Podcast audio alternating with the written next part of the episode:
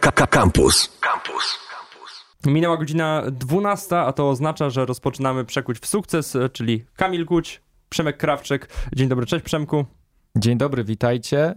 Nie wiem, czy ja używam często tego sformułowania, że mamy wyjątkowy odcinek, czy specjalny odcinek. Wydaje mi się, że tak, że używam ja tego zbyt często. Ja nadużywam tego sformułowania, ale wczoraj przygotowując się do naszej dzisiejszej rozmowy odkryłem, że bardzo często, kiedy opowiada się o gościach, czy się ich zapowiada, to się mówi, że dzisiaj jest z nami gość, którego nie trzeba nikomu przedstawiać.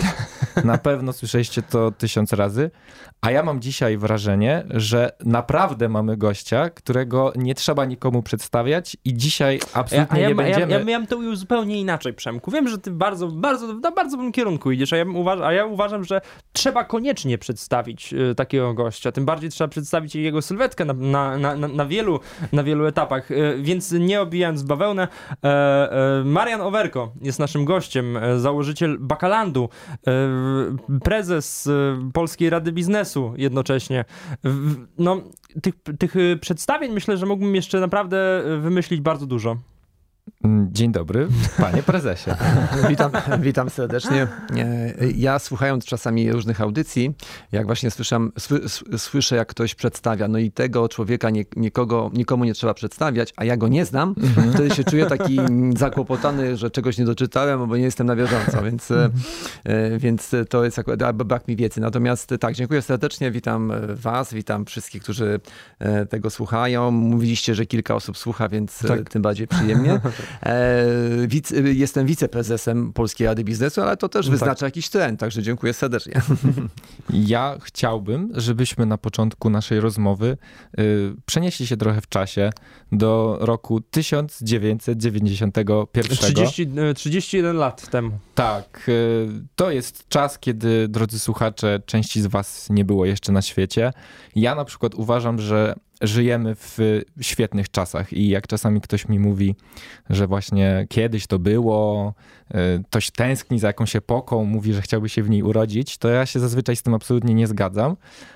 Myślę sobie natomiast, że jednak fajnie było dorastać i te swoje młodzieńcze lata przeżywać właśnie w, w tym momencie, kiedy miało się takie przedsiębiorcze zacięcie i chciało się coś y, ciekawego zrobić ze swoim życiem i rozpocząć swój y, własny biznes. Przecież mówisz, że tysiąc dziewięćset dziewięćdziesiąty był dobry czas na to? Czy lata dziewięćdziesiąte to jest też moje pierwsze pytanie do naszego gościa, czy lata dziewięćdziesiąte to był właśnie fajny moment dla ludzi, którzy chcieli rozpocząć swój własny biznes i osiągnąć, no właśnie, bo jest zbudować ten, coś. Bo jest ten mit P R L u, że wszystko było łatwiejsze wtedy, że założenie biznesu w ogóle było naprawdę bardzo proste, że tak naprawdę ci ludzie, którzy teraz są bogaci, to oni... Y, Oni mieli łatwiej zdecydowanie niż my teraz mamy, bo teraz to już w ogóle jest bardzo trudno i niemożliwe praktycznie. No chciałem tylko zaznaczyć, że rok dziewięćdziesiąty pierwszy to już było dwa lata po P R L. No tak, tak, tak, tak, tak. Dla tych, którzy by jeszcze tutaj... Więc to był, to był czas i to jest najważniejsze. Ja jestem studentem drugiego roku już wtedy Szkoły Głównej Handlowej, nie S G PiS u, bo w międzyczasie na pierwszym roku nazwa się zmieniła. Studiujemy razem z Jarkiem i z Arturem, moimi wspólnikami, którzy zakładają, z którymi zakładałem Bakalland na handlu zagranicznym. To jest bardzo poważny kierunek.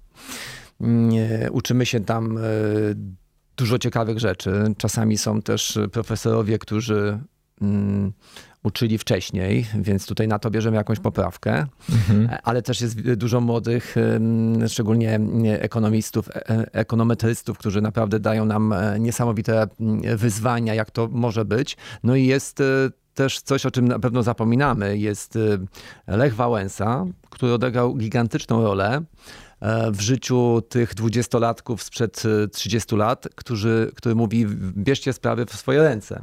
Teraz traktujemy to troszkę jako jeden z takich, takich sloganów Lecha Wałęsy, pana prezydenta Lecha Wałęsy.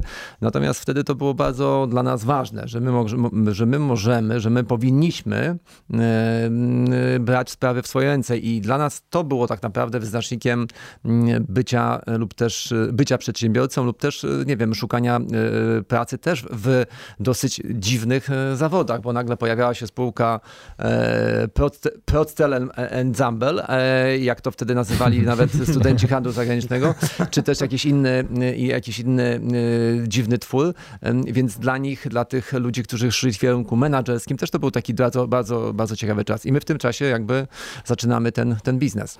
I przeczytałem, że na ulicy Chynka, yy, mieszkam niedaleko, więc dla mnie to jest yy, familiarny adres. Yy, no właśnie. We, we familiarny, trójkę, jakie ładne słowo wymyśliłeś. Uczę się. We, we trzech yy, wpadacie na pomysł, czy podejmujecie taką decyzję, że zakładamy firmę? Bo też, yy, drodzy słuchacze, musicie wiedzieć i yy, za chwilę... Yy, pan prezes nam to wyjaśni, że na od samego to nie były bakalie od samego początku, prawda? Że to ten pivot się dokonał, mówiąc startupowym językiem, czyli ten zwrot ku, ku temu lepszemu dopasowaniu produktu do rynku.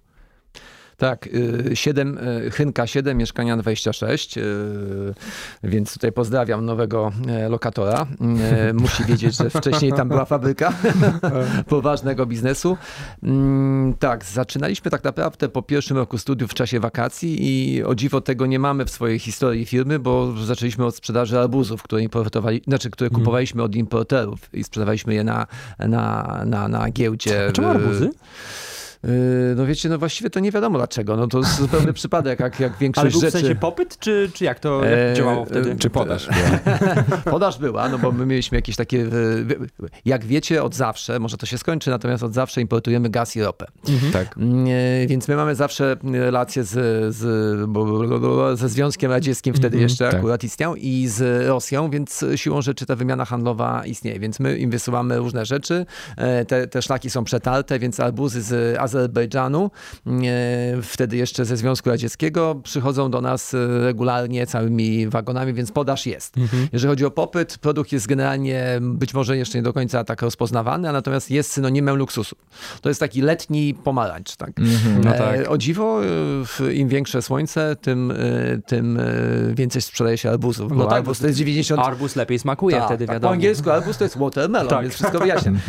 Natomiast to są czasy, kiedy na ulicach są na ulicach Warszawy są saturatory z wodą gazowaną. A to i... powinny te czasy wrócić. Ja cały, cały, co i raz myślę, że te saturatory tak były fajną rzeczą, że ja nie miałem okazji spróbować takiej wody z saturatora i, i, i do dzisiaj marzy mi się, naprawdę marzy mi się posiadać i kupić jakiś stary saturator i go remontować. Słuchajcie, kiedyś w, w Radiu Z, Boże kochany, jaki to był program, taki bardzo popularny w tamtych czasach, początek Radia Z.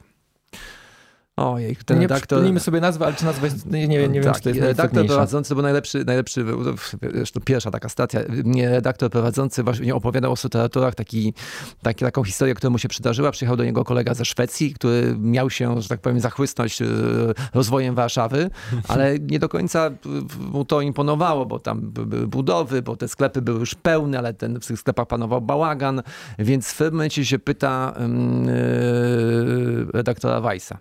Przypomniałem tak, sobie. Janusz Weiss. Janusza Weissa. Słuchaj, Janusz, a co to jest? Co, co, co, co, co to jest tutaj w tych takich...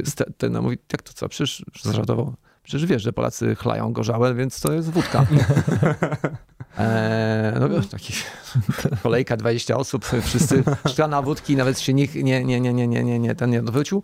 Natomiast w pewnym momencie ten, ten Szwed odchodzi, mówi, ale okej, okay, ale tutaj jest takie czerwone. Bo tam jest, była też woda z sokiem. Tak? No. A nie, czerwone to, to dla dzieci wino. I ten mit Polski jako kraju tak, gdzieś można napić. Ja, ja bym w związku z tym, że, że jesteśmy w radiu, to za chwilę wrócimy z tą rozmową. Ja bym jeszcze chciał, tak podsumowując trochę to wejście, powiedzieć, że co i raz słyszę takie... takie zdanie, opinie, że studia nie mają żadnego sensu. Ja zawsze odpowiadam na to tym samym argumentem, że na studiach poznajemy ludzi i to jest najbardziej kluczowe w tym wszystkim. Tutaj jest świetna, świetny przykład Mariana, że e, studia są znowu takim przyczynkiem rozwoju i przyczyn, ta, ta, takim punktem zapalnym. Rozmawiamy na razie o historii póki co, o historii wcale nie, nie takiej nieprostej, ale, ale dalej próbujemy, ja próbuję dalej wyciągnąć od, od Mariana, żeby powiedział nam w końcu, czy jest łatwiej, czy trudniej teraz.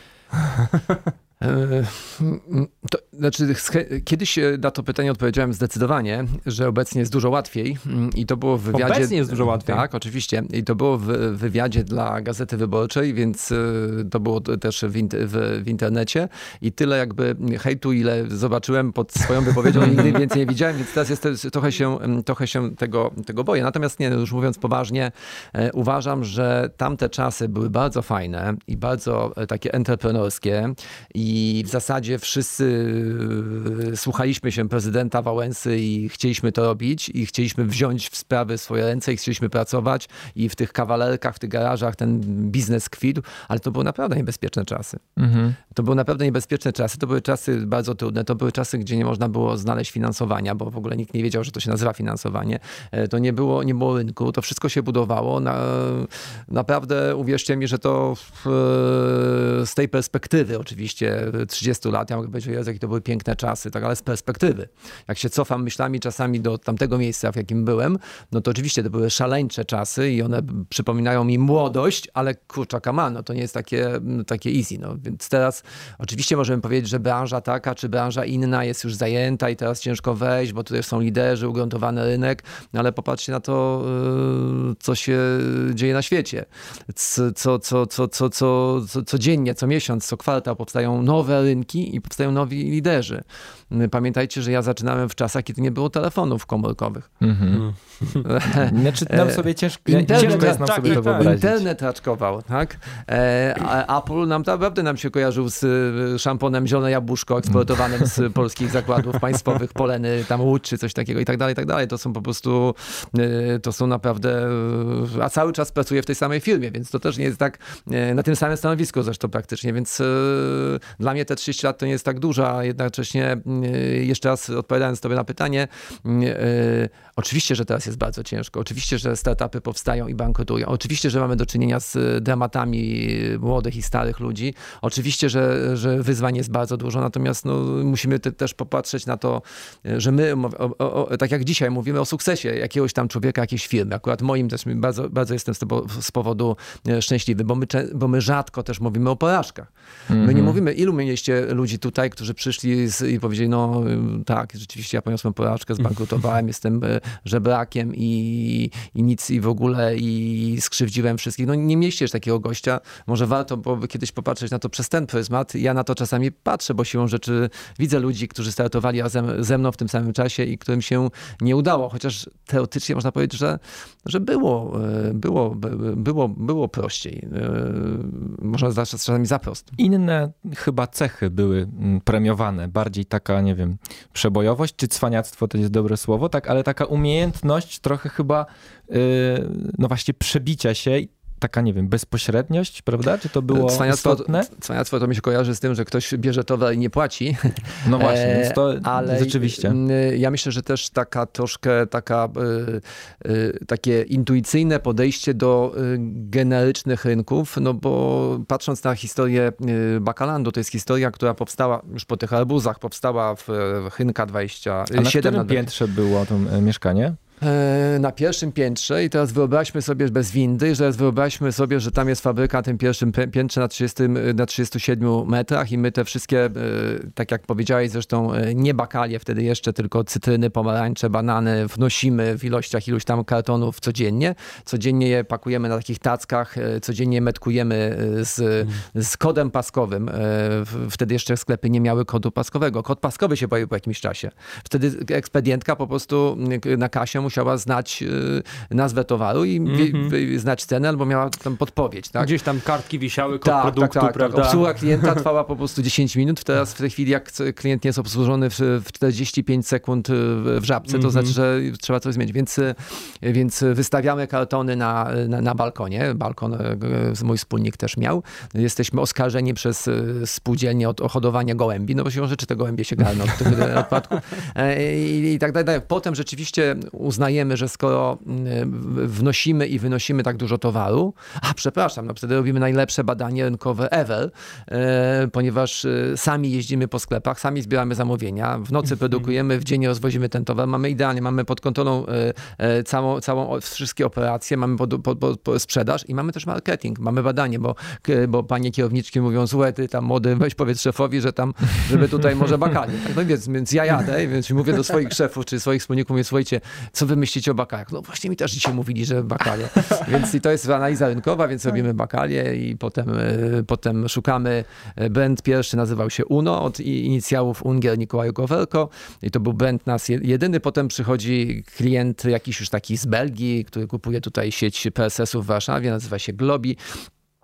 I mówi, kurczę, słuchajcie, no to może zróbcie tam dla mnie taką specjalne opakowanie, tylko może troszkę jakoś tak bardziej, i nie wiem, może takie, nie takie opakowania kubeczki, tylko takie bardziej takie pillow, torebki, no co to pillow, no ale doszliśmy, no to, no to wracamy do firmy, w firmie pracuje tam osiem, może piętnaście osób, wtedy, przepraszam, no nie, pracowało już wtedy ze czterdzieści, tak? czterdzieści osób, więc siadamy wszyscy w jednym pokoju, więc, więc właściwie nie siadamy, tylko stoimy, bo to był największy pokój i, i mówię, słuchajcie, no to może wymyślimy jakąś markę. I ktoś mówi, słuchaj, ja pracowałem w Komputerlandzie, to może Bakalland. Brawo, proszę. Tak. E, i, tak to... I naprawdę tak szybko to poszło? Wymyślanie nazwy? Tak, to w ciągu jednego dnia po, po, była... Powiem było szczerze, zam... uczestniczyłem w kilku, w, w kilku pracach nad nazwą i byłem, i byłem przerażony i stwierdziłem, że więcej tego nie będę robił. Dlatego, ja... że wymyślanie nazwy jest najtrudniejszą rzeczą. Dlatego jestem zaskoczony, że tam tak szybko poszło. Ja, ja też uczestniczyłem w wielu, nawet mniej szczegółowych kam- opracowaniach kampanii, badaniach.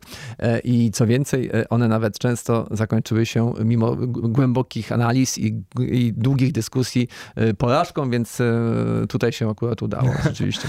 Gdzie, gdzie zgubiliśmy zatrudnienie czterdziestu osób? W dziewięćdziesiątym chyba tam czwartym roku podpisujemy umowę. Wtedy na polskim rynku są dwie takie zorganizowane sieci handlowe. Oprócz tego belgijskiego Globi jest sieć H I T i jest sieć Macro Cash and Carry, cały czas istniejąca. Tak. Sieć H I T została kupiona przez firmę Tesco, firma Tesco przez firmę Netto. To taka już historia. I podpisujemy w jednym miesiącu te dwie umowy. Yy, pracuje w... Takie bak... bardzo duże umowy, jak rozumiem. Gigantyczne umowy. Mm-hmm. Gigantyczne. Oczywiście nikt nie wiedział, ile tych towarów mo- mogą zamówić. Totalnie. Tak? Więc w ciągu, yy, w ciągu yy, pierwszych dziesięciu dni, dni zwiększamy swoją produkcję trzydziestokrotnie. Yy, nie o trzydzieści procent, tylko trzydziestokrotnie. Mm. Yy, pracując non-stop, dziesięć dni non-stop. A, I wtedy byliście non-stop. Jeszcze we trzech. Byliśmy we trzech, no już mieliśmy troszkę tam ludzi, którzy pracowali, to było z dziesięciu osób, ale musieliśmy zwiększyć zatrudnienie do tych czterdziestu, powiedzmy pięćdziesięciu nawet osób. Mhm. Nie, nie było to łatwe mimo bezrobocia. Właściwie jedynym, jedyne kryterium, bo to musimy zrobić w ciągu jednego dnia. Jedynym kryterium było to, żeby pracownik na to, na, do pracy stawił się trzeźwy i nie chciał pobić szefa. E, to naprawdę takie było kryterium właściwie. No, już wtedy przeprowadzamy się z tej kawalerki, e, jesteśmy w kawalerce, potem po roku przeprowadzamy się do trzech wagonów, które stoją na bocznicy kolejowej. Te wagony zostają okradzone do cna, więc stracimy cały swój majątek. W dziewięćdziesiątym trzecim roku, to a propos tych super czasów innowacyjnych, w dziewięćdziesiątym czwartym roku wracamy już do większej cywilizacji, do, na Wolę, ulica Zawiszy. Teraz tam jest przepiękny apartamentowiec i podpisujemy te kontrakty. Musimy zwiększyć zatrudnienie, żeby, żeby, żeby po prostu wypełnić ten, znaczy żeby wyprodukować ten produkt. Nie mamy nic, nie mamy kasy, nie mamy pracowników, ale to robimy w ciągu dwudziestu czterech godzin. No i rzeczywiście wtedy, wtedy a i wracając na, na studia, jestem na zajęciach i niestety no, po dziesięciu dniach nawet tak silny organizm musiał zasnąć. Na, akurat na zajęciach było spokojnie. Piękny głos asystenta, który opowiadał o, o czymś tam, nie pamiętam o czym, bo bardzo szybko zasnąłem. No i w pewnym momencie budzi mnie ten, ten pan, zresztą super gość i mówi... Co pan sobie wyobraża? Pan tutaj śpi na moich zajęciach. Ja i tutaj jestem, w, w, prowadzę zajęcia. Ja mam firmę, mam dwie osoby, to a propos tego ducha. Dwie mm-hmm. osoby zatrudnione na stałe. Ja tak niewiele mówiąc, może trochę brak jeszcze wtedy pokoju. Mówię, no panie profesorze, bo chyba tak zwracaliśmy się, do, czy panie doktorze, panie doktorze, no ja mam siedemdziesiąt osób zatrudnionych, bo to, to już był drugi dzień, gdzie zatrudniliśmy trzydzieści osób. Tak? I, I taka cisza na tych wykładach i cisza też ze strony pana doktora i pan doktor mówi do mnie, proszę pana, spokojnie, pan sobie wypoczywa. I, wtedy, I wtedy się tak, to są takie momenty, że się rozumie, że to jest, to, że to jest właśnie charakter mm. entrepreneurski. Że to wtedy cała, cały, cała, cały nasz kraj e, był takim jednym e, entrepreneurship family, bo do tego czasu tylko, tylko właściwie rolnicy byli prywatni. E, tak, e, tak jak mówiłem, mogliśmy gdzieś te dwadzieścia cztery godziny zgubić, dlatego że to były tylko dwadzieścia cztery godziny, a nie spodziewałem się, że to były dwadzieścia cztery godziny. Myślałem, że my zgubiliśmy lata, a my tak, zgubiliśmy myślałem, że lata, gdzieś ominęliśmy, ale tutaj faktycznie zaledwie dwadzieścia cztery godziny. Chciałbym wyłapać jeden taki wniosek i zobaczymy, czy się zgodzimy tutaj we, we trzech, że przedsiębiorcom często wystarczy nie przeszkadzać. Że to nie jest takie najważniejsze, żeby, nie wiem, państwo, czy struktury, które są dookoła nas, jakoś bardzo nam pomagały, tylko dobre środowisko do rozwoju przedsiębiorczości to jest takie, w którym właśnie tych przeszkód, tych trudności jest jak najmniej i czy legislacja właśnie, wszystko dookoła nas, po prostu nam się przedsiębiorcom, bo my wszyscy tutaj trzej jesteśmy też przedsiębiorcami właśnie, że nam się po prostu nie przeszkadza i to jest chyba najfajniejszy taki klimat do rozwoju przedsiębiorczości. Znaczy, że, że my popatrzymy na, na cyfry makro, cyfry makro mówią, że dziewięćdziesiąt procent P K B dostarcza biznes prywatny. dziewięćdziesiąt procent czy tam dziewięćdziesiąt dwa procent miejsc pracy dostarcza biznes prywatny. To, to, to właściwie o czym my mówimy? Mówimy o tym, że, że, że, że, że ma, tak naprawdę etatowo i, i, i budżetowo to, to, to, to, to, to skarb państwa jest tak naprawdę no, niewielkim dodatkiem, więc jakakolwiek ingerencja w biznes prywatny powoduje tak naprawdę zachwianie strukturą budżetową, strukturą też rozwoju, bo bardzo istotne jest to, my często mówimy o tym, że tak jak, jak mówisz właśnie, żeby nie przeszkadzać, w stu procentach się z tobą zgadzam. Natomiast czasami się zastanawiamy nad tym, bo może spadną inwestycje.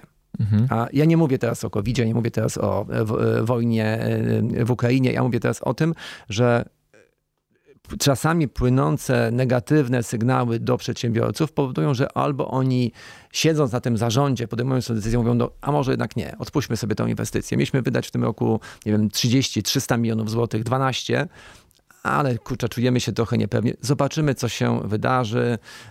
Więc ja, ja tylko nie mówię o tym, żeby przeszkadzać w sensie takim już formalnym i czy też powiedzmy wprowadzając jakieś restrykcje podatkowe, rozwiązania, różne łady i miry. Tylko ja mówię o tym, żeby czasami nawet przedsiębiorców, może nie złe słowo hołubić, ale żeby po prostu ich motywować. Tak naprawdę mhm. instytucje państwowe po, powinny motywować przedsiębiorców, a nie i, i powinni I powinny budować w, w, trochę tak na styl amerykański z przedsiębiorców tak naprawdę klasę ludzi, grupę ludzi, która tak naprawdę kreuje to, gdzie my jesteśmy obecnie. I nic tam, nikt tam z tych przedsiębiorców nie chce jakichś wielkich orderów, bo, bo, bo, bo, bo, bo, bo po, co, po cóż to, bo mają satysfakcję z tego, co robią. Mają satysfakcję swoich produktów, ze swoich brandów, ze swoich udziałów rynkowych, z tego, że zatrudniają dziesięć tysięcy ludzi albo siedem tysięcy ludzi, albo dziewięć osób, bo to jest ich największa, największa satysfakcja. To są self-motywatorzy, ale jeżeli będziemy ich demotywować, no to rzeczywiście z, no, wyjadą do U S A i do Hiszpanii. Dobrze, faktycznie liczby makro, sprzedadzą biznes. Liczby makro nam pokazują cały czas, że, że, że ten biznes, przeszkadzanie biznesowi kompletnie się państwu nie opłaca, bo, bo po prostu nie, ale tutaj chciałbym też zaznaczyć, że jak rozmawiamy o, o, o, o, o tych liczbach makro, to to są głównie bardzo duże firmy, którymi bardzo trudno jest stąpnąć.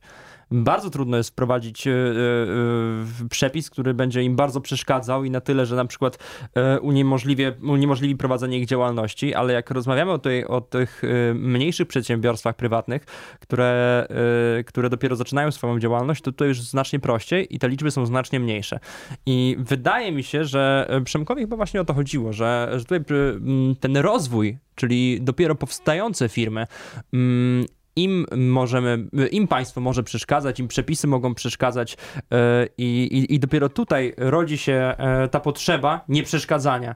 Yy, gdzieś tam w skali makro wydaje mi się, że jednak ta, ta, to nieprzeszkadzanie może właśnie zamienić się w motywację i wtedy będzie dobre, ale w przypadku małych przedsiębiorstw ta motywacja i tak jest, ta motywacja będzie, więc yy, jakiekolwiek, jakiekolwiek zmiany, które uniemożliwią im prowadzenie yy, działalności albo po prostu je utrudnią na tyle, że, że na przykład przestanie to się opłacać czasem, czasowo nawet, bo nie mówimy o, o opłacalności pieniężnej, ale czasem jak przeliczamy czas na pieniądze, to musimy brać to również pod uwagę, więc wydaje mi się, że tutaj ten, te, te mniejsze przedsiębiorstwa są znacznie bardziej narażone właśnie na ten brak motywacji. Na ten brak, przepraszam, na te przeszkadzanie, przeszkody rzucane pod nogi. Zgadzam się z tego, natomiast to nie jest kwestia tylko i wyłącznie, bo z jednej strony oczywiście małe startupy z reguły nie kontrybują do P K B, bo jeszcze są tam powiedzmy gdzieś tam pod kreską, przy, przed break-even, natomiast albo w ogóle nie, nie, nie, nie, nie, nie, nie, nie, nie płacą podatków z jakichś tam rozwiązań też do dwudziestu sześciu lat, a to jakieś różne, zresztą fajne rozwiązania. Natomiast proszę popatrzeć troszkę na strukturę średniego czy też dużego biznesu, małego poniekąd też. Jak, du, jak, jak duża część i, i pracy grupy założycieli, zarządów, dyrektorów zajmuje taka funkcja, powiedzmy podatki, księgowość, mhm. Z U S. To jest tutaj oczywiście ukłon w stronę tych back-office'owych zawodów, ale to jest, to nie jest proporcjonalne. To, to znaczy to jest, to jest trochę zachwiane, bo po prostu jeżeli te obszary back-office'owe stanowią czterdzieści procent jakby głowy yy, yy, firmy, to znaczy, że to jest trochę za dużo, bo to powinno być w granicach pięć procent, yy, żeby ta kwestia kreatywna, ta kwestia R and D, ta kwestia rozwoju, nie wiem, za granicą, ta kwestia mhm. M and A-owego rozwijania się też biznesów, ona jest, staje się w tym momencie yy, jakby troszkę mniej, znaczy troszkę za mało istotna, yy, i troszkę utrudniona, bo zawsze jak podejmujemy jakąś decyzję, to powiemy, dobra, okej, okay, a jakie to może być konsekwencje podatkowe? A jakie to może być, dobrze, jak zatrudnimy, aha, to biuro to jest sto osób, aha, jak sto osób, to musi być pokój dla matki z dzieckiem, a jak jest to, to, to coś tam, a tutaj musi być siedemdziesiąt gaśnic. Znaczy ja, oczywiście wszystko jest pewne, pewnie czemuś tam potrzebne, natomiast y, y, troszkę wydaje mi się, że jesteśmy przeregulowani, ale okej, okay, no, oczywiście. My Polacy oczywiście nauczymy się z tym żyć, bo u nas było wszystko, da się załatwić, damy pod Wawelską i pójdzie. Natomiast tak. Jest tak, że jak się spojrzy na takie wykresy właśnie państw w Europie, w których jest największa liczba jednorożców, czy właśnie takich successful startupów i potem się zobaczy właśnie na te rankingi przyjazności dla biznesu, prostoty na przykład przepisów podatkowych, to to się na siebie nakłada. W tych krajach, w których jest łatwo, na przykład Estonia, to właśnie tam y, mnóstwo firm się rodzi, dużo też upada, ale później jak spojrzymy na koniec tego pipeline'u, na, na właśnie tym, którym się udało, to jest ich zdecydowanie najwięcej. Więc to jest chyba, y, patrząc na zegarek, tak, tak, tak. puenta. Puenta tak tro, wejście. Trochę nasz y, apel do tego, żeby przedsiębiorcom właśnie y, po prostu stworzyć przyjazne środowisko do rozwijania się. Y, I co, Kamilu, teraz... Y... Do podcastu! I cyk, proszę, podcast, mamy to. Ja, piłkarz... Trochę luźniej możemy już teraz podejść do tematu. Możemy. Ja, mhm. piłkarz, muszę ciebie, Marianie, zagadnąć o twoją e, sportową karierę czy przeszłość, bo zawsze jestem ciekawy. Mieliśmy tutaj w studio Mateusza Kusznierewicza i tam no, cały odcinek w zasadzie się kręcił wokół połączenia sportu i biznesu i w ogóle właśnie sportu. Co my możemy jako przedsiębiorcy wynieść, czy wziąć sobie właśnie ze sportu, czy od sportowców, jakie, nie wiem, cechy na przykład e, mogą być, e, mogą być tutaj w przedsiębiorczym świecie przeszczepione ze sportu. Co tobie to doświadczenie sportowe dało? Co dzisiaj myślisz sobie, że fajnie, że jednak e, pokopałem trochę piłkę? Dla mnie sport, e, chyba nawet troszkę e, z tendencją do sportu drużynowego, bo takowy e, uprawiałem, e, niczym się nie różni od biznesu. To jest po prostu totalnie to samo. Ale już śpieszę, żeby wyjaśnić. Ja rzeczywiście byłem zawodniczym piłkarzem do dziewiętnastego roku życia, do, do matury. I uwielbiam piłkę nożną. Teraz po parunastu latach wróciłem do, do grania w piłkę nożną, ponieważ otoczenie jest dużo młodsze ode mnie, więc też dużo muszę się tam przygotowywać fizycznie, więc to wszystko mi służy. E, oczywiście jestem też związany z Legią Warszawa, jestem w Radzie Nadzorczej tegoż klubu. Natomiast jak wygląda biznes?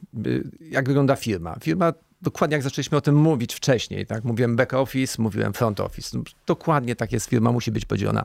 Back office, oczywiście z małymi może wyjątkami, bo czasami może być to, może to być taki, taki powiedzmy wynajęcie tylko i wyłącznie biznesu, jak to się mówi, people for hire, czyli nie wiem, grupa informatyków, którzy te, te wszystkie front office'owe rzeczy jakby dostają z, z, od zleceniodawcy. Natomiast ja mówię o takim biznesie, który ma wszystko w sobie, ma, ma ten, ten element produkcyjny, technologiczny, ten element R and D, ten element marketingu, ten element sprzedażowy, to w takich zorganizowanych całościowo firmach ten back office to jest bramkarz, to, jest obroń, to są obrońcy, to, są, to, jest, to jest zawodnik grający powiedzmy z szóstką.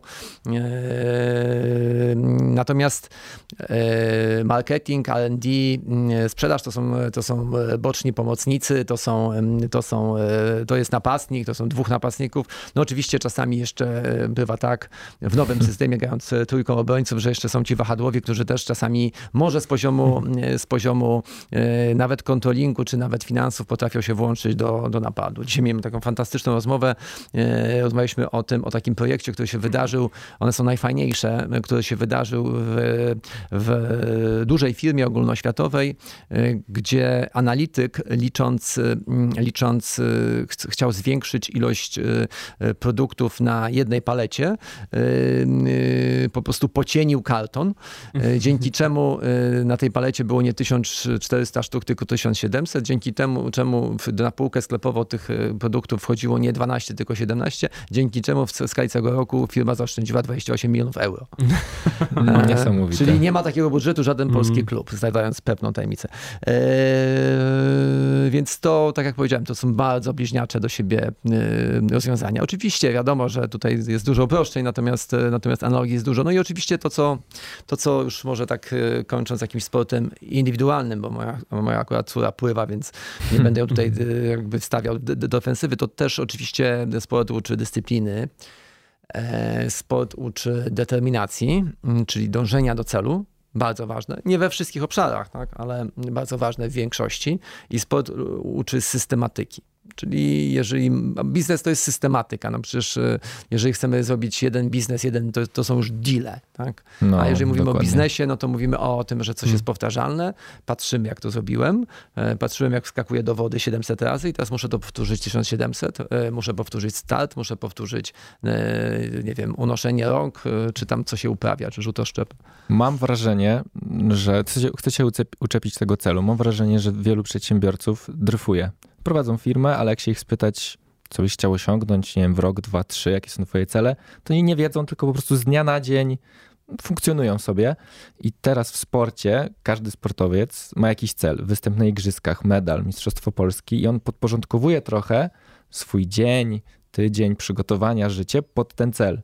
I chyba w biznesie też tak trochę powinno być, że powinniśmy sobie te cele wyznaczać i też później rzeczy, które robimy w trakcie dnia, to jakie osoby zatrudniamy, to jakie podejmujemy, podejmujemy decyzje, one nas powinny chyba do tego celu, yy, prawda, gdzieś tam przybliżać. I to jest, to jest dla mnie taka jedna z największych analogii właśnie sportowo-biznesowych chyba. Kiedyś jeszcze, kiedyś jak byłem młodszy, czytywałem bardzo dużo książek biznesowych, teraz już, teraz już czytuję mniej, wyciągam z nich coraz mniej, więc czytam ich mniej e, i, e, i, i to jest taka prawda, co się powtarza praktycznie w każdej z nich, więc, więc wydaje mi się, że każdy, kto choć trochę zainteresowany biznesem, będzie zawsze miał w głowie stawianie sobie celów, które są bardzo istotne. No i, no i tutaj ważne jest pytanie, czy te, czy te cele były też u ciebie? Zawsze. Znaczy ja sobie nie wyobrażam, nie wyobrażam, znaczy ja pracuję w wymarzonym dla siebie biznesie, w biznesie mierzalnym. To nie znaczy, że ja mierzę to biddą, wynikiem i dywidendą, chociaż oczywiście też na studiach, na których trochę przysypiałem, zapamię- z, z tych studiów zapamiętałem. O to ja może, przepraszam, jeszcze się wtrącę. Proszę. E, jakim byłeś studentem? No, zdolny, ale leniwy. Ale właśnie nie, tak no. pytam, bo ta systematyka jest bardzo istotna bardzo często. Zastanawiam się, czy to się przekłada właśnie te czasy studenckie. Słucha nas pewnie kilku studentów też przy okazji, więc, więc oni pewnie myślą, jestem zdolny, ale leniwy i czy, czy w ogóle to się jak, jakkolwiek przekłada, bo ja mam teraz trochę słabsze oceny, bo mi się strasznie nie chce, ale mam trochę inne priorytety. No właśnie, czy tam inne priorytety były bo i, i w związku z tym zaniedbywaliśmy naukę, czy może zupełnie inaczej? Tak? Coś to było. Słuchaj, oczywiście, żeby priorytet, znaczy inaczej, były, wiesz, moi rodzice, jak to z rodzice, bardzo chcieli, żebym ja skończył studia. Hmm. E, więc miałem ogromną presję, tym bardziej, że, że ojciec był moim mentorem, więc... Yy, Więc jakby potrójnie miałem tutaj pod górkę. Natomiast szanował też mnie za to, że, że, że tak ciężko pracowałem w tym biznesie, więc tutaj było fifty fifty. Mama oczywiście tego, mama zawsze chciała, żebym pracował w banku, więc mój biznes i w ogóle to, to jakieś głupie rzeczy, więc dlaczego? Natomiast no tak sobie czasami o sobie mówię, że, ale żartobliwie od razu zaznaczam, że to, że Marian Owerko skończył Wydział Handlu Zagranicznego to nie na Szkole Głównej Handlowej, to nie wystawia tej szkole dobrej opinii, ale, ale skończyłem i dużo rzeczy się nauczyłem. Myślę, że bez tej edukacji, chociaż szarpanej, bo musiałem też troszkę pracować, jak mówiłem, opuszczałem zajęcia, więcej grzechów nie pamiętam. Natomiast to, to, to siłą rzeczy wiele rzeczy zapamiętałem. Nauczyłem się pricingu na przykład. Nauczyłem a, taka, się... a taka jedna najważniejsza rzecz, którą, którą wyciągnąłeś ze, ze studiów w Szkole Głównej Handlowej. Co to by było? Wczoraj to powtarzałem na spotkaniu zarządu i dokładnie to powiedziałem tak, jak zapytałeś. Słuchajcie panowie, bo mam akurat w zarządzie samych panów Bakalandu, samych panów. Mówię, słuchajcie panowie, ja może wiele się nie nauczyłem na studiach, ale jedna rzecz po prostu została została mi na całe życie i nie mogę się tego wyzbyć. Celem istnienia przedsiębiorstwa jest maksymalizacja jego zysku. Więc to, i, I to powiedział profesor Balcerowicz, mimo że nie był moim profesorem, ale uczęszczałem na wykłady, trochę tak bym powiedział, nawet jakby to powiedzieć, no, z własnej nieprzymuszonej woli. Znaczy byłem na dwóch. I wtedy ten jedno, maksymalizacja wartości przedsiębiorstwa. Rozmawialiśmy wczoraj o celach i o wielu ważnych rzeczach miękkich, tak dalej, tak dalej. Natomiast mówię, no guys, ale to tak naprawdę wszystko, co, to, co mówimy, to jest bardzo ważne, żeby zrobić to, to i to, to, ale to wszystko jest do zrobienia tylko wtedy, kiedy jest maksymalizujemy zysk. Nie ma zysku, nie ma wszystkich celów, nie ma C S R ów, nie ma dobroczynności, nie ma po prostu inwestycji w, w co czy w tamto. I jeszcze jedną rzecz zapamiętałem, bardzo. Zostaje ona do, ze mną na... na, na do, to, to są proste rzeczy, ale jak, jak je się w jakichś takich turbo dziwnych, fajnych, specyficznych okolicznościach usłyszy, no to one potem zostają i one, one tak naprawdę wyznaczają ten taki, taką, taką narrację twojego zawodowego życia. To jest, że cena się kształtuje na przecięciu krzywej popytu i podaży. No idiotyczne i proste, tak? Ale to tak, tak jest. No. I potem o tym rozmawiasz nie wiem, na zarządach, na poważnych spotkaniach po prostu setki razy. I... Cyk, niewidzialna ręka rynku. Tak, tak, no to właśnie dokładnie, to, to, to wszystko tak jest. No i dobra, ta cena może siedem, może dziewięć, może trzy, może złoty pięćdziesiąt. Nieważna jaka będzie, ważna, że będzie taka, po której klient po nie sięgnie. Hmm. Ta, ta paczka rodzynek może kosztować tyle, co buty narciarskie, takie, albo rower górski, tak czasami porównanie, ale, on, on, ale może potrzeba tego jest wyższa niż posiadanie, a i tak dalej, i tak dalej. Oczywiście. Super. To ja jeszcze, jeszcze, jeszcze podrążę, może, może nie wiem w jakim tonie to pytanie w ogóle wybrzmi, co się stało ze wspólnikami? Czy dalej są ze studiów? Eee, wspólnicy są cały czas moimi przyjaciółmi, to przede wszystkim. Jarek... Czy to, czy to, nie, czy to nie, że tak powiem, nie zwalidowało też przyjaźni przy okazji? Eee, nie, nie. Mi się daje, wydaje, że mieliśmy różne takie etapy. Mm. Nie zwalidowało, bo myślę, że, wydaje, że, wydaje, że na, mi się wydaje, jestem nawet tego pewny, że najpierw było to, że się dobrze rozumieliśmy i że chcieliśmy so, z sobą spędzić trochę czas. Skazaliśmy się sami na to. W dwa tysiące piątym roku Jarek sprzedał swoje udziały, bo takie miał po prostu życzenie. A to Myśmy... były rodzinne względy, ja to, to z były... innych wywiadów... Tak, tak, tak. To były rodzinne względy, my zresztą nie pomagaliśmy, skłamałem. Żeby tę transakcję dopiąć.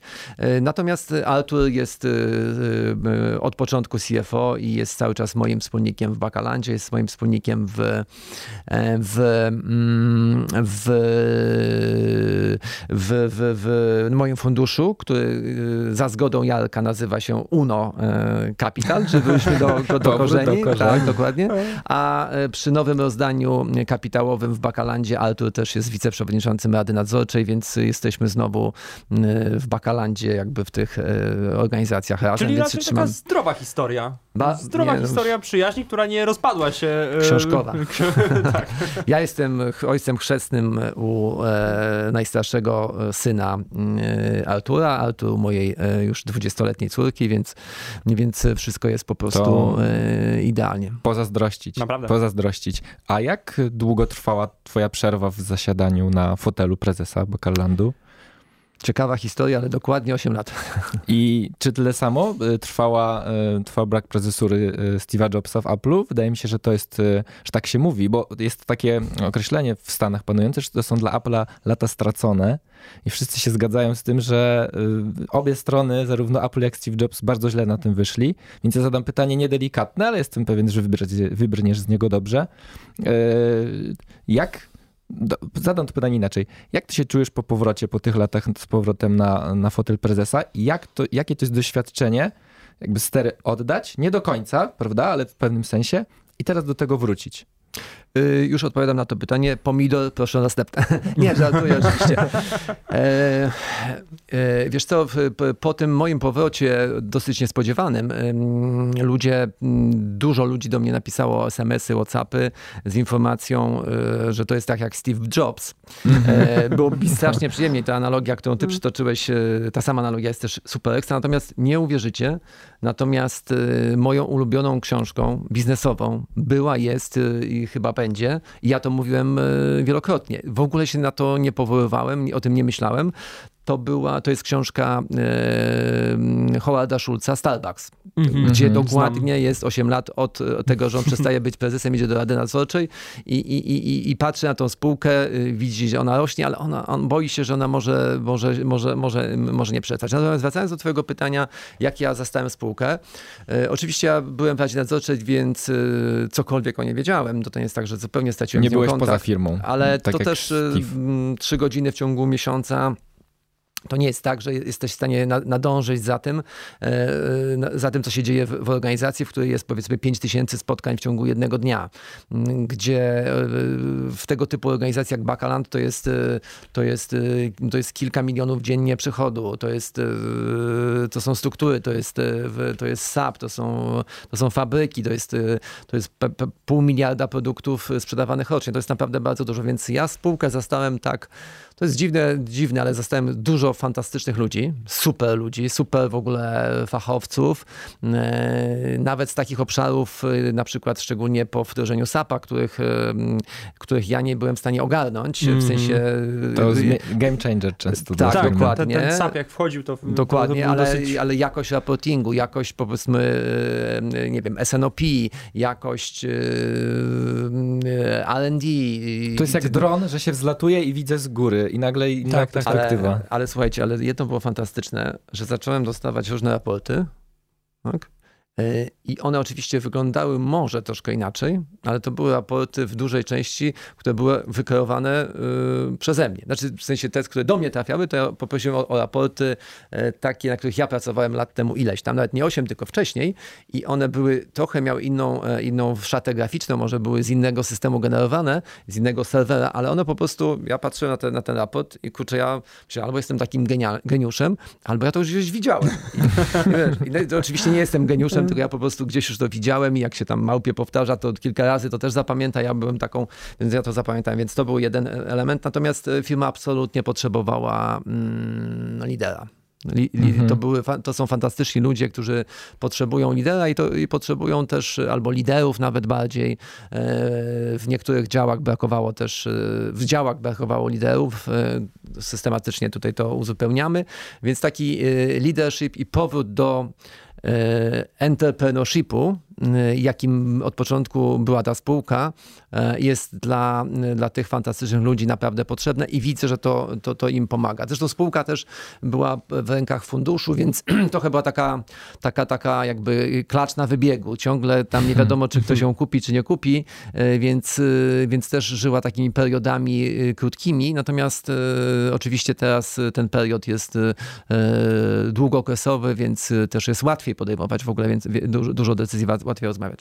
To teraz od zupełnie innej strony. Dla Steve'a Jobsa, tak jak Przemek powiedział, to, to, to, to nie była dobra, to też nie były dobre czasy. A jak to jest z tobą? Czy dla ciebie to były dobre czasy? Co robiłeś? No, powiem, że Pixar to nie jest takie niedobre. Oczywiście Steve Jobs był poza swoją, swoją, swoim matecznikiem, więc to też zawsze, zawsze troszkę tam, powiedzmy, boli, tak?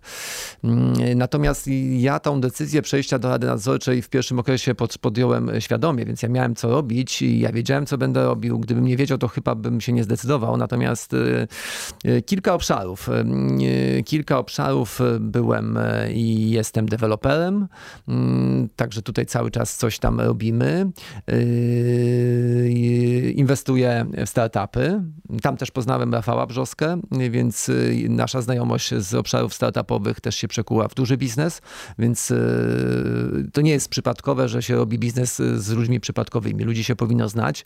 Zarówno z Rafała strony, jak i z mojej strony to była, to była przede wszystkim, tak mi się wydaje, musimy o tym w ogóle kiedyś porozmawiać, to była decyzja biznesowa. Zapraszamy. Tak, biznesowa, ale, ale też jeden od, od drugiego coś oczekuje i mogliśmy o tym godzinami nie rozmawiać, ale rozumiemy się bez, bez słów, czyli startup, jak mówiłem. To jest też, i tu was bardzo zaskoczę, to jest w tej chwili największy biznes, sieć szpitali psychiatrycznych w naszym kraju. To jest takich szpitali... Czy to jest faktycznie biznes, czy, czy raczej kwestia, kwestia jakiejś, jakiejś moralności wewnętrznej? Bo nie bardzo, bo zastanawiam się, czy to faktycznie generuje przychody, czy to jest tak, tak jak z lotniskami. Musimy wrócić, musimy wrócić do profesora Balcerowicza i do tego, że żeby w ogóle mówić o, o etyczności, o pomaganiu, to musisz zarabiać. Jak nie masz, jak nie zarabiasz, jak spółka nie zarabia, no to z próżnego to i tam ten Salomon nawet nie naleje, więc my musimy zarabiać. My zarabiamy. To jest spółka, która, która, która zarabia. Psychiatra i psychologia, bo tak się nazywa ta kategoria, to jest, to jest głównie komercja, czyli to nie, nie ma N F Z-u praktycznie. Mhm. Więc, prywatna opieka. Tak, prywatna opieka, więc ten prywatny no, biznes, tak, no, bo musimy nazywać. My oczywiście nawet w ramach, w ramach, to jest, w ramach naszej firmy, to jest prawie osiemdziesięciu psychiatrów i psychologów, więc to jest duża już organizacja. My, niektórzy mówią i to nawet lekarze mówią, klienci, a ja na przykład cały czas mówię pacjenci i ja jestem bardziej, można by powiedzieć, moralni niż niektórzy nawet lekarze czy specjaliści, ale to, nie, to tak nie działa. Oni też to doskonale rozumieją, że żeby mówić jeszcze raz o C I S arze, o pomaganiu, to musisz zarabiać. To jest w tej chwili, no wiem, to są kolejki jakby chętnych do tego, do leczenia się u nas. To też jest jakby, to, to już jest sieć, sieć szpitali, więc to jest biznes, tak? To jest mhm. biznes i I to, że ilu ludziom pomogliśmy, to ile, ile, ile osób nakleja takie imię na tablicy, które się wyleczyło, to, jest, to są już setki. Więc ja patrząc na to, okej, okay, no każda ta, ta, ta naklejka to jest ileś tam naście tysięcy miesięcznie zapłaconych, ale kurczę, na, na koniec dnia no to, to jest życie, tak? To, mm. to, Musi i teraz jest zgadzać. Pytanie, jak mam to, jakbym ja tego nie założył, to te wszystkie naklejki by, by zniknęły. Ci ludzie by po prostu mogli popełnić samobójstwa albo, albo coś, coś jeszcze inaczej się męczy przez całe życie, więc ja uważam, że yy, no, no dobra, nie będę już tutaj porównywał, bo każde porównanie może być nieszczęśliwe, więc, więc psychiatria, yy, psychiatria yy, z tej deweloperki wykiełkowała też firma budowlana. Jestem udziałowcem też dużej firmy budowlanej, która buduje yy, hotele, yy, wielkie ob- obiekty przemysłowe. Cóż jeszcze? No i jestem też współwłaścicielem największego w Polsce biznesu ślubnego. Ale to ciekawe. Bardzo ciekawe i bardzo ciekawa geneza powstania tego biznesu, gdyż jestem, gdyż jestem właściwie już etatowym mentorem w programie Mentors for Starters, zresztą mhm. przez waszych tutaj kolegów i koleżanki organizowany. I zawsze jest jedna osoba u mnie na takim mentorskim programie. Polega na tym, że spotykamy się dziesięć razy w roku I z reguły to są początkujący przedsiębiorcy, albo ci, którzy chcą być przedsiębiorcami, albo ci, którzy są menadżerami i chcą być przedsiębiorcami, albo ci, którzy są przedsiębiorcami już ten i, i mają problemy. Tu akurat był młody człowiek, który miał przez pierwsze trzy zajęcia tłumaczył mi, na czym polega jego biznes. Na czwartym nie zrozumiałem.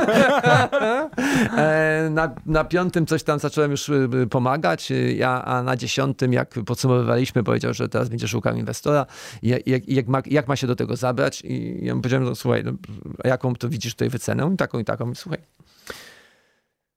ja nigdy tak dokładnego audytu nie zrobiłem, bo to już dziesiąta godzina pracy z tobą, czy tam dwudziesta, bo po dwie godziny ten, bo Krzysiek dojeżdżał z, z Rzeszowa. Ja mówię, słuchaj, to, to, to może... to może, to może byśmy tak, tak, tak. porozmawiali tak, o konkretach. Tak, tak. No i to się stało fajne. Do, też akurat podobnie jak w Bakalandzie do tego biznesu dołączył Rafał Brzoska całkiem niedawno, więc, więc, więc no, też fajny biznes. Ale musicie mi pozwolić, żeby ta końcówka naszej rozmowy się zakręciła wokół pewnego programu, który ja jako piętnastolatek zacząłem oglądać z ogromnymi wypiekami na twarzy i do dzisiaj sobie myślę właśnie, że już wtedy powinienem się zorientować, że to jest moja ścieżka życiowa, czyli Dragon's Den. I chciałem się zapytać ciebie, Marianie, jakie to było dla ciebie doświadczenie i no może trochę uchylając jakichś takich kulisów tego programu, na ile podchodziliście, wy właśnie inwestorzy, poważnie do, do tych ludzi, którzy przychodzili, do tych kwot, które tam padały, no bo to był program też, który musiał spełniać tę funkcję rozrywkową, prawda? Więc jak to, jak to wyglądało trochę od kulis? No bo dla mnie to jest totalny kawałek mojego życia i tego, jak ja spędzałem wolny czas po prostu przed telewizorem. Odpowiadając sobie na pytanie, to po pierwsze ja podchodziłem do tego bardzo serio, dlatego że w większości wypadków to były pytania o to, co ja mam zrobić, albo co mam zrobić z tym, co już zacząłem robić ze swoim biznesem, albo jak ja mam go spiwotować, bo on mi nie idzie. Mhm. Więc w tego typu, z, tego tymi oso- z tego typu osobami to zawsze postępowaliśmy, zawsze rozmawialiśmy bardzo poważnie. Natomiast oczywiście można było sobie trochę pożartować. To był ten element rozrywkowy. Jak ktoś rzeczywiście nic nie wiedział, nic nie ryzykował, przyszedł tak troszkę, bym powiedział, zapytać się, a co sądzicie o tym? I to było coś na przykład śmiesznego albo głupiego. Mhm. Więc tutaj nie można było tego, tej osoby w jakikolwiek sposób urazić. Zresztą czasami było tak, że była też interakcja, więc czasami ci, te osoby bardziej z nas się śmiały niż my, my, my, my, my próbowaliśmy jakby z, zdefaultować jego jeszcze nie powstały biznes, bo to też jest ważne, żeby powiedzieć czasami odważnie, słuchaj, to co ty robisz to jest idiotyczne, to jest po prostu najbardziej idiotyczny pomysł, jaki widziałem. Ludzie zawsze odbierają to tak personalnie bardzo, prawda? Jakby się obrażało ich dziecko na przykład, prawda? No to... Nie zawsze, tak? Nie, nie zawsze. To, to, to jest... Natomiast dla mnie ten program, i to rzeczywiście dochodzimy do takiego A D M, żeby rzeczywiście dokładnie odpowiedzieć tobie na to pytanie, dla mnie ten program był i jeszcze jest cały czas, że to był jeden z jakby to powiedzieć, najlepszych programów o przedsiębiorczości, jaki się kiedykolwiek pojawił w Polsce. Zgadzam się. I żaden program i wcześniej i później tak dużo o przedsiębiorczości nie powiedział jak ten program. Szkoda, że ten program był emitowany gdzieś tam w jakiejś niszowej telewizji. Szkoda, że on nie jest kontynuowany. Ten program miał tylko, to jest licencja, miał tylko jedną wadę, że każda potencjalna inwestycja, każda, ten projekt musiał się zakończyć inwestycją. Mhm. A siedziało pięć osób i, i, i każdy z nich miał powiedzmy biznesy sto razy większe i to, to jakby się nie, nie Nie, nie, nie, nie linkowało z, to powinien być, z ich biznesem, to powinien być jakiś tam forma oceny, jakaś nagroda na koniec dnia. Natomiast absolutnie uważam, że to jest mega program. Jeżeli tak długo trwa taniec z gwiazdami, bardzo fajnie, bo też ważne, żeby facet umiał mm, tańczyć i kobieta. E, jak to mówił mój ojciec, słuchaj, musisz na, nauczyć się trzech rzeczy w swoim życiu. Tańczyć, bić się i zarobić na rodzinę. E, z tym zarabianiem jeszcze tam sobie tutaj e, uczę się. Natomiast e, i, i taniec jest bardzo ważny, programy kulinarne są bardzo ważne, natomiast bycie przedsiębiorcą albo ocena y, przedsiębiorcy jako naszego szefa, albo ocena naszego przedsiębiorcy, naszego sąsiada jest bardzo ważne.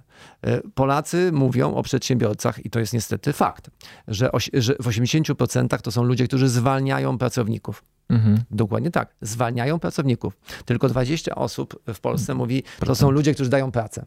Mhm. A taka jest prawda, bo my bardziej zapamiętamy, zapamiętamy to, no, a co mówimy w wiadomościach w radiu, tak? Że był wypadek, zginęło trzy osoby na A dwa.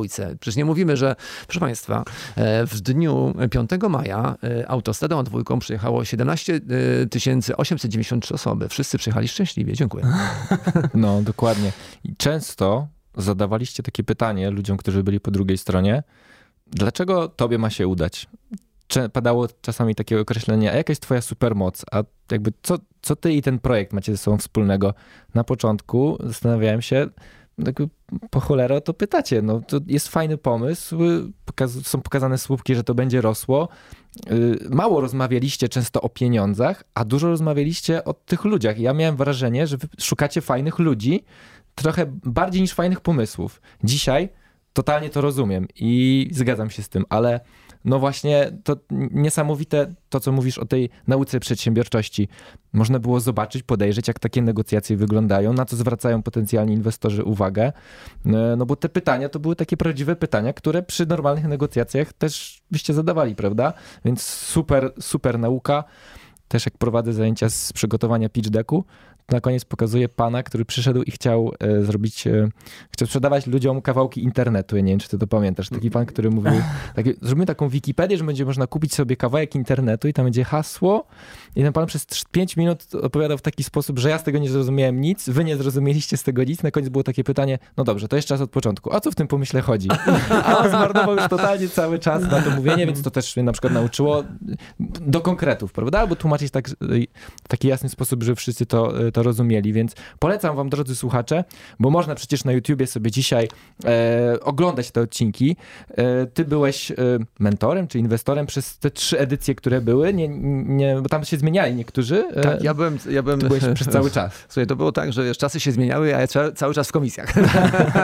Tak, ja byłem tak. przez całą, całe trzy edycje. E, ten program jeszcze był, edyto- był na, jakby na, na, na żywo, czy jakby w tym czasie rzeczywistym się pokazywał.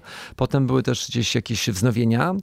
Ten program nasz polski był emitowany też w, w Szwecji i w Finlandii, więc miał swoją jakąś tam, y, znaczy udał się generalnie. Mm-hmm. Y, w, no fajny projekt, fajny projekt, szkoda, bo, bo, bo uważam, że akurat może, może też to jest tak, że, że on nie zebrał tak dużej liczby widzów, bo jednak ludzie wolą patrzeć na tancerzy niż na, na coś, co tak naprawdę po piętnastu minutach nie rozumieją, bo nawet mówiąc językiem dosyć prostym, tak naprawdę ten biznes jest skomplikowany, no bo, no bo jest skomplikowany. Jak ktoś mówi o ebidzie i tak dalej i jeszcze, no to, to, to jest. No, widzę czasami w, w przedsiębiorstwie, w biznesie ludzie pracują i nie, umie, nie, nie znają też tego niektórych pojęć, więc tutaj, tutaj, tutaj branże się zmieniały co trzy minuty. To też, jest, to też było bardzo trudne dla widza, bo on jest tak, taniec taki, taniec taki, taniec taki. Dziękuję, do widzenia. Tutaj był pan, który ma restaurację, pan, który miał ośki do ciężarówek, pan, który chciał sprzedać kawałek internetu i, i, i pani, która też nawet często jest też tak, że, że, że ludzie nie wiedzieli, co chcą, nie potrafili tego wyjaśnić i to wtedy w ogóle jest,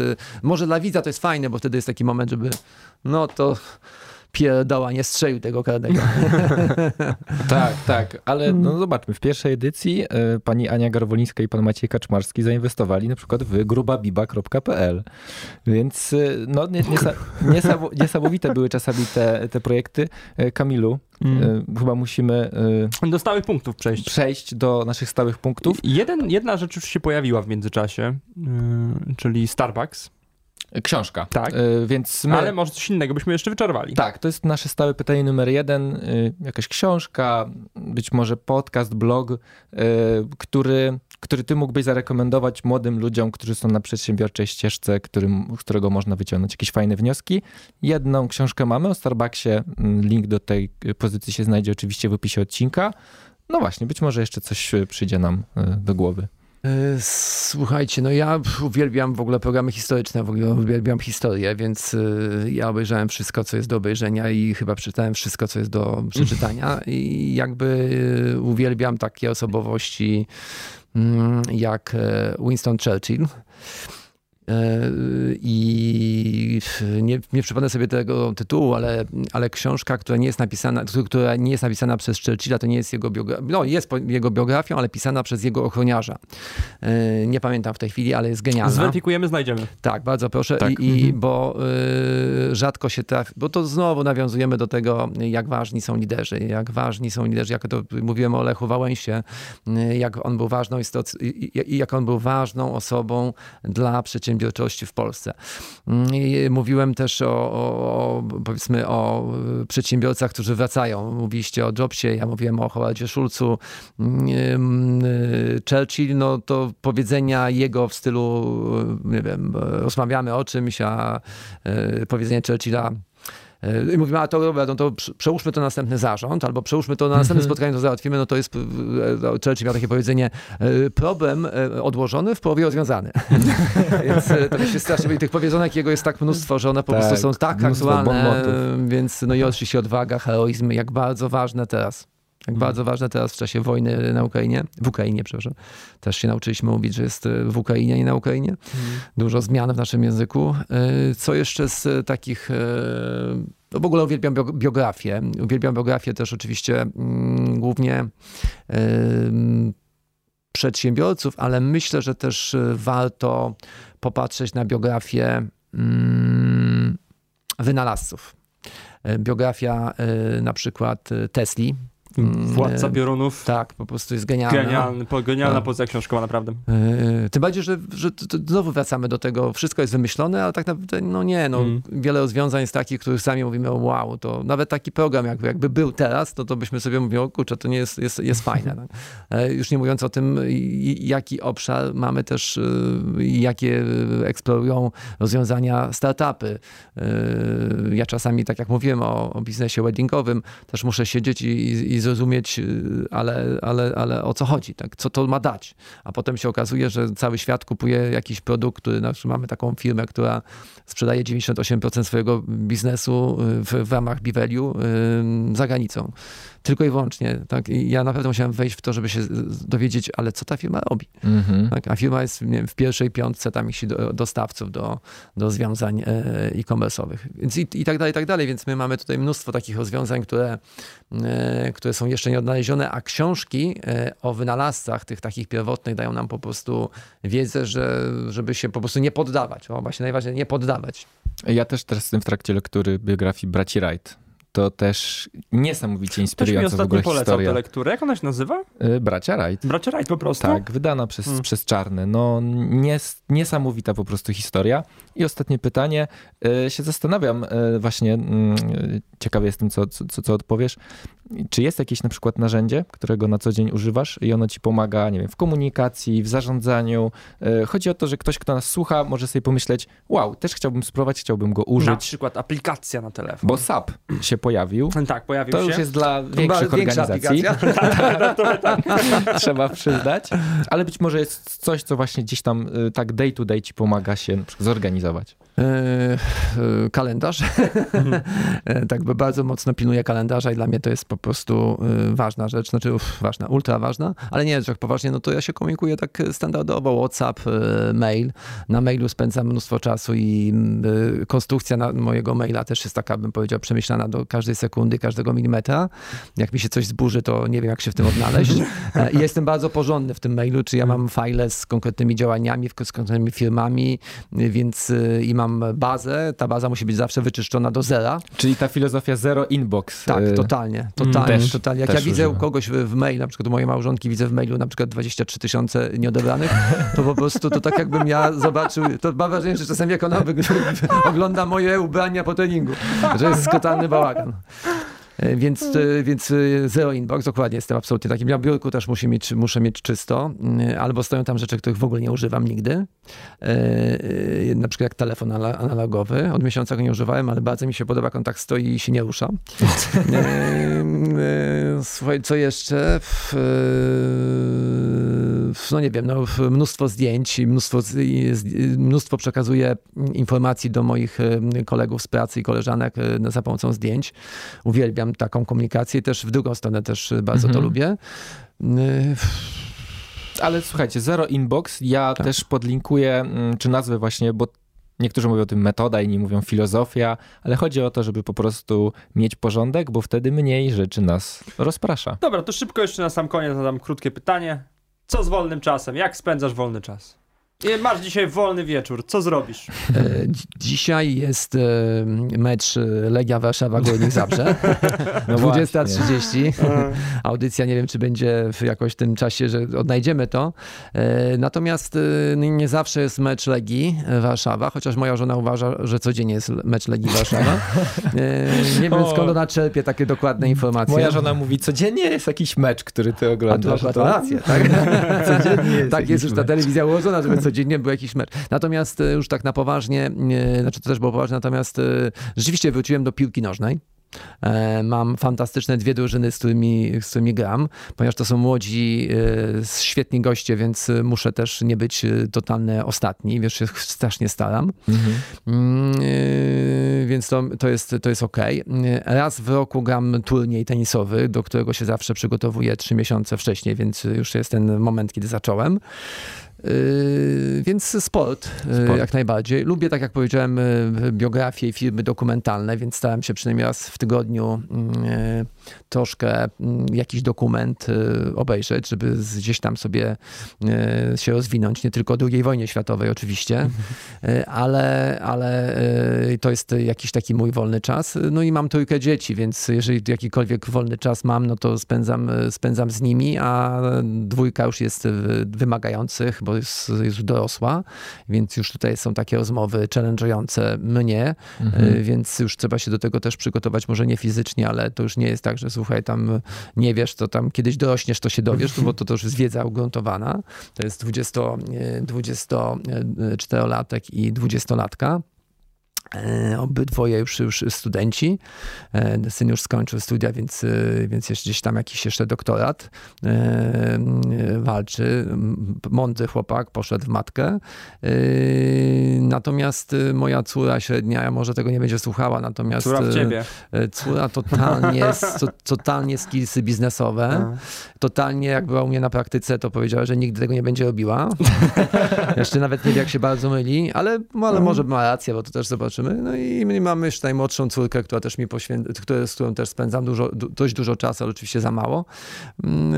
Nie wiem, jeszcze się nie wykształtowała, czy ona jest bardziej taka analityczna, czy bardziej taka, bym powiedział, taka trochę, powiedzmy, na poziomie takiej ekonomiczna. Z żoną się sprzeczamy, czy ekonomia to jest nauka ścisła, czy nauka humanistyczna. Z kimś rozmawiałem i wyszło, że ścisła. Że ścisła. No to jednak jest, to ja, ja tej wersji interdyscyplinarna. broniłem. Interdyscyplinarna, proszę. Taka, no, ta, taka dyplomatyczna właśnie, taka Churchillowa odpowiedź. Ja, ja, liczyłem, ja liczyłem trochę, że wyciągnę jakieś takie guilty pleasure od ciebie. E, że co? Że, że alkohol i że... E, no, mo, mo, może nie aż tak skrajnie, ale, ale może coś takiego. Guilty pleasure. No nie, no mecze oglądam, co, mm-hmm. czyli dla pewnej grupy społeczeństwa to jest guilty. To jest, to jest trochę tak. No, ale ta tak. grupa się nie zna, nie rozumie, więc jakby na przykład, jakby na przykład chodził codziennie do filharmonii, mm-hmm. no dobrze, ale nie chodzę. No nie wiem, no nie wiem, nie wiem, nie wiem. Nie męskie wyjazdy na narty, męskie żagle. Super sprawa. Kiedyś nawet taki się odbył bez rozwijania żagli, więc... Więc więcej o... rzeczy nie pamiętam. No, tak. tak, ale jak czytałem taką książkę, jest taka książka Nawyki ludzi sukcesu. Mocno amerykańska, ale tak, słuchajcie, ale ja, ta ja, treść... też ją, ja też ją czytałem, dlatego, dla, dlatego, próbuję, dlatego próbuję coś wyciągnąć takiego. Ale ta treść się pokrywa z tym, co nasz gość dzisiaj tak, nam tak, opowiada, tak. co robi w wolnym czasie, na czym się skupia, zgadza się wszystko. Mm. To prawda. I tak dobiegliśmy, dopłynęliśmy już, skoro jesteśmy w temacie żagli, w temacie, w temacie jachtowym, dopłynęliśmy już do portu, do którego, do którego czas teraz przysumować. Marian Owerko, dziękujemy ci bardzo serdecznie za tę rozmowę. Naprawdę mega dużo, mega fajnych informacji, które na pewno przydadzą się nie tylko nam, ale też i naszym słuchaczom. Tak jest, a ja też terminologią sportową zakończę. Pierwsze dziewięćdziesiąt minut jest za nami, liczę na dwumecz. Dzięki serdecznie. Super rozmowa, fajna. Też było mi strasznie przyjemnie porozmawiać o, o przyszłości i o przyszłości może kiedyś też. Przekuć sukces, słyszymy się za dwa tygodnie. Przemek Krawczyk, Kamil Kuś, pa, pa. Słuchaj Radio Campus, gdziekolwiek jesteś. Wejdź na w w w kropka radio campus kropka f m.